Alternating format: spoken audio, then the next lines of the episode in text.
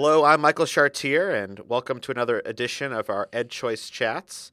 We're going to be on the phone with Jason Bedrick, and we're going to have a surprise special guest at the end of this podcast. So I hope everyone stays tuned for a, a little special surprise. But in this podcast, we're going to kind of do our normal thing, and we are going to look back at what happened in March uh, in terms of the legislative landscape, and then also look forward about what we can expect in April so I think we'll get started again. Jason Bedrick is on the phone, our director of policy. And, and Jason, I know you want to start off with one of your favorite states, New Hampshire. You were a state legislator there. So why don't you tell us a little bit about what's going on out there in the uh, the Granite State? Well, thanks, Michael. It's good to be on again. As most of our listeners know, New Hampshire is currently considering SB 193, which would uh, create an education savings account. Uh, we're not going to talk about that this month, though. That's still progressing through the legislature, albeit slowly. But we are going to talk a little bit about SB 1686, which is a bill that expands New Hampshire's existing tax credit scholarship program. So, under current law, businesses can receive tax credits worth 85% of their contributions to nonprofit scholarship organizations that help low and middle income families in New Hampshire. What this bill does is allows individuals to also take tax credits against their uh, dividends tax. There's no statewide income tax in New Hampshire. So this would be just another avenue for donors to provide donations to these scholarship organizations and receive tax credits so that they can help families uh, attend the schools of their choice. Well, thank you, Jason, for that good update on New Hampshire. And we look forward to continuing to hear about the ESA bill, as you mentioned, see how that uh, shakes out.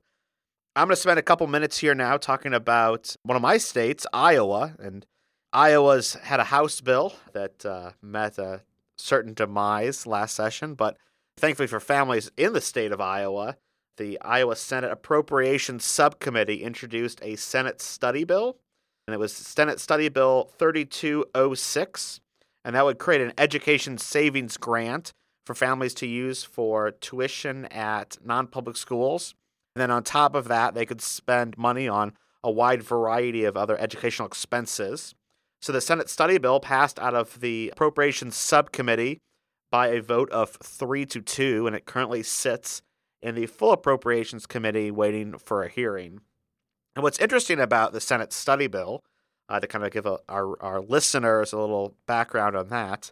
The Iowa House and Senate Education Committees conducted some summer study sessions to learn about education savings accounts and educational choice. And they gathered a wide variety of information from a wide variety of sources and, and determined that the committee itself wanted to introduce the legislation, of course, on behalf of the chairman. That's what's known as a study bill. And that's exactly what they did in Iowa. They created a study bill. So it's not under the name of any particular legislator, it's on behalf of the whole Appropriations Committee. Like I said, that's uh, currently awaiting a hearing in the full Appropriations Committee. Also, I think what was interesting uh, is that Puerto Rico has a large education package bill that passed this past month. And a part of that was the creation of a voucher program think it's an interesting note, and we'll be following that very closely. Uh, we'll have a separate podcast so our listeners can come back and learn a little bit more about Puerto Rico with one of our other colleagues here at Ed Choice, Mike Shaw. I'll be talking a little bit more about Puerto Rico, so we'll tease that now, but wanted to put that as a bright note on everyone's radar. But then we do want to go back to, I think, maybe one of the brightest notes out there is the state of Georgia. I'm going to hand it back off to Jason, and we'll talk a little bit about what uh, what happened in Georgia. Yes, thanks, Michael. Georgia is one of the stars for this year. They currently have a tax credit scholarship program, and the bill that they passed in the House this year, actually both the House and the Senate passed it, is HB 217, which pretty much doubles the available tax credits for donors that they can receive. Um, and and in, in Georgia, it's a dollar for dollar tax credit. So there's a really strong incentive for individuals to contribute two scholarship organizations there. For a number of years, Georgia had been not expanding their program, even though there was a lot of support for doing so because there was disagreement among a number of the scholarship organizations, choice groups that were working in the state over which direction to go. Fortunately, this year, everybody came together. They were able to collaborate and come up with one package that they were all behind with one unified voice, and that was highly effective. That bill right now is sitting on Governor Deal's desk, uh, waiting his signature. It's always nice to have a big bright spot like that when we see that uh, thousands more families will have access to educational choice in the Peach State. So, thank you very much for that. I think that will close out our quick session on what was happening across the legislative landscape here in the country. But I did tease a bit that we had a special surprise guest for everyone, and I want to introduce her now. We just hired the newest member of the state team, Lauren Hodge. Lauren Hodge came from my hometown, South Bend, Indiana. So it's a bright spot there. Always good to have good South Benders down on the Ed Choice team.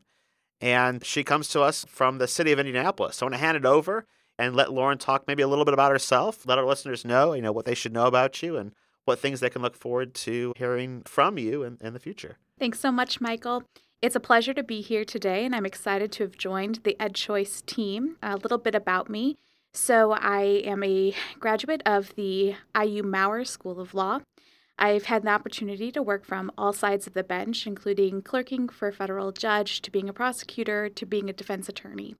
Um, it is with great excitement that I have joined the Ed Choice team became inspired to join the movement when I was an undergrad and had an opportunity to work with students who were on vouchers in a local Catholic school.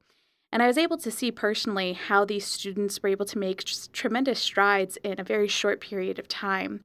I've always kept my eye on the movement, and then uh, when an opportunity came up, knowing Michael from South Bend, I was happy to join on to the team. So I look forward to being a part of this, and hopefully, you'll be hearing from me I'll be taking over a couple of different states uh, South Carolina, North Carolina, and Mississippi. So stay tuned for updates from me on those. Thanks so much. Awesome. Thanks for joining us, Lauren. And like you said, uh, l- listeners will get to learn more about you and your states in the months and, and years to come. So, with that, I'll conclude. This is our March and April Ed Choice chat.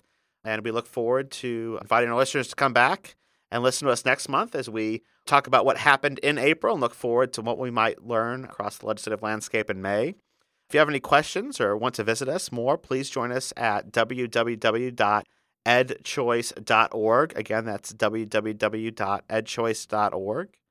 And with that, I'll close it out. And everyone out there, you have a good rest of the week.